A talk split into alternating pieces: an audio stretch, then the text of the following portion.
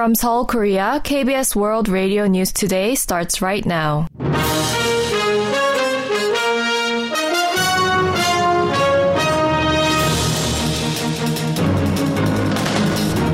On today's broadcast, Seoul and Washington confirm that they are looking at enhanced joint efforts to counter nuclear threats from North Korea. The ruling party and government promise coupons and discounts to stave off inflation ahead of the Lunar New Year. And South Korea seeks to expand tax incentives on strategic industries, including semiconductors. This is KBS World Radio News. I'm Tom McCarthy.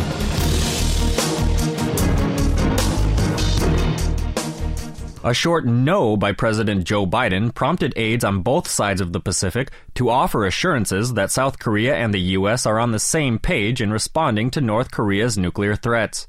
Seoul's presidential office reasserted that the allies are discussing ways to jointly plan and implement exercises involving U.S. nuclear assets. American officials agreed that the two sides are considering tabletop exercises to develop possible scenarios. Daniel Che has more.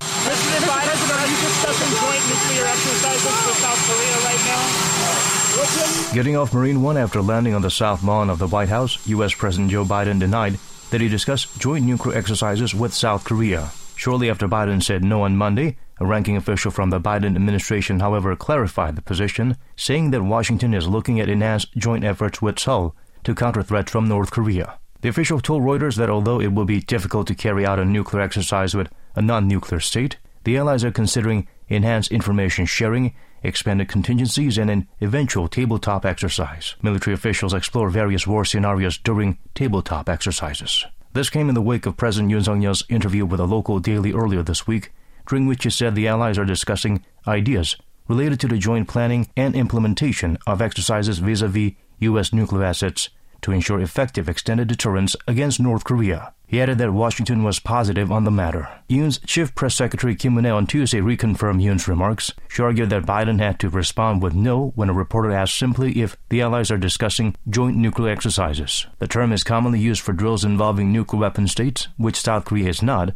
according to the press secretary. She said the two sides are in talks over information sharing joint planning, and implementation in relation to the operation of U.S. nuclear assets to respond to North Korea's nuclear weapons. In response to related inquiries by KBS on Tuesday, a spokesperson for the White House National Security Council pointed to the South Korea U.S. summit in Phnom Penh in November, after which Yoon and Biden instructed their officials to come up with joint response measures to deal with various nuclear attack scenarios by North Korea.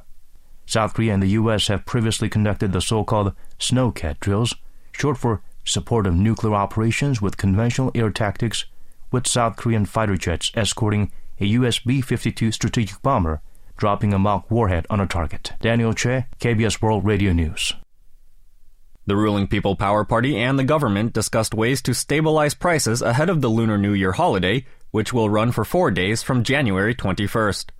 In a meeting on Tuesday, the PPP's chief policymaker, Sung Il-jong, said the two sides agreed on providing a record supply of items that are most sought out during the holidays. The party and the government will seek to reduce the public's grocery bills by providing coupons, while superstores plan to offer discounts of up to 50% on high demand items. The senior lawmaker added that they will also mull ways to provide discounts on electricity and gas bills such as expanding energy vouchers to help the energy vulnerable to cover heating expenses. Other plans include exempting highway tolls and fees for public parking lots during the holiday. The government will announce finalized plans on Wednesday. The South Korean government is seeking to expand tax incentives on strategic industries, including semiconductors, in response to technological hegemony and heightened supply chain competition in the global market. Finance Minister Chu Kyung-ho reported on the tax support plan during Tuesday's cabinet meeting. The finance ministry said the incentives are aimed at reviving corporate investment sentiment and securing global competitiveness of strategic industries.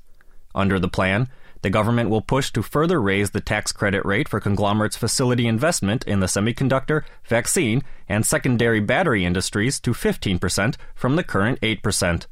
The tax credit rate for small to mid-size enterprises will be raised from 16 to 25 percent.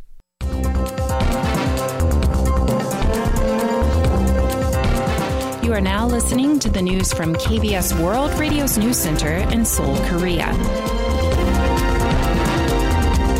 There were 61 positive COVID 19 cases among travelers attempting to enter South Korea from China on just the first day of stricter quarantine rules in response to a surge in cases in China.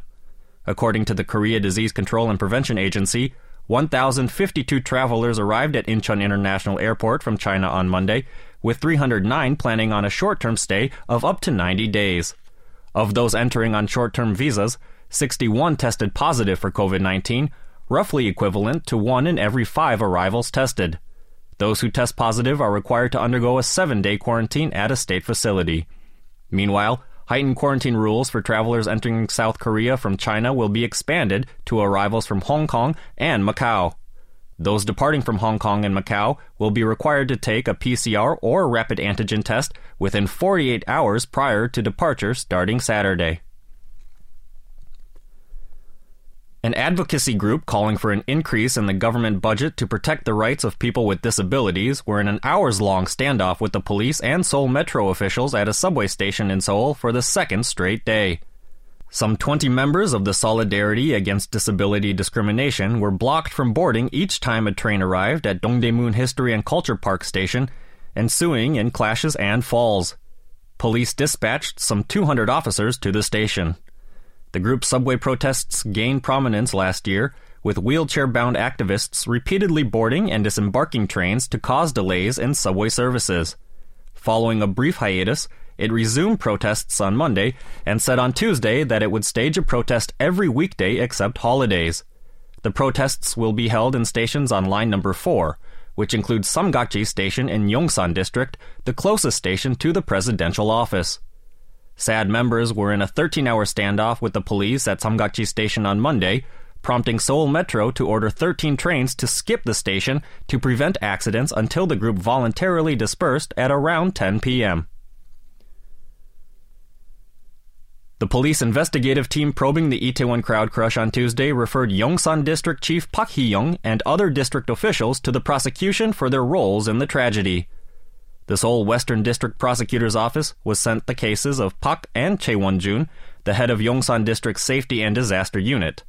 Both were arrested on charges of occupational negligence resulting in death. Yu Seung-jae, the district's deputy chief, and Moon In-hwan, the head of the office's Safety, Construction, and Transportation Division, were also referred for indictment without detention. All four officials face accusations of neglecting to take precautionary measures ahead of the Halloween festivities and causing more fatalities through their mishandling of the emergency response. South Korea's first lunar orbiter, Danuri, has sent back photos of the Earth and the Moon taken as it began its year long mission in lunar orbit.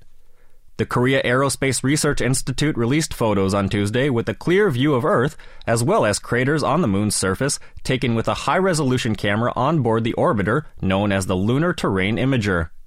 The first photo was captured on December 24th, some 344 kilometers above the moon, with the second coming four days later at an altitude of 124 kilometers after settling into lunar orbit on December 27th. Two others were taken on the last day of 2022, as well as New Year's Day. Photos of the moon's surface sent by Danuri will be used to select a landing site for a lunar module Korea plans to send by 2032.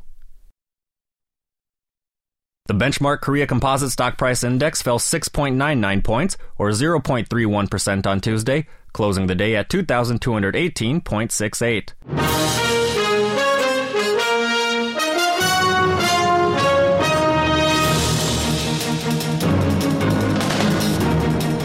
that's the news from KBS World Radio's News Center in Seoul. I'm Tom McCarthy.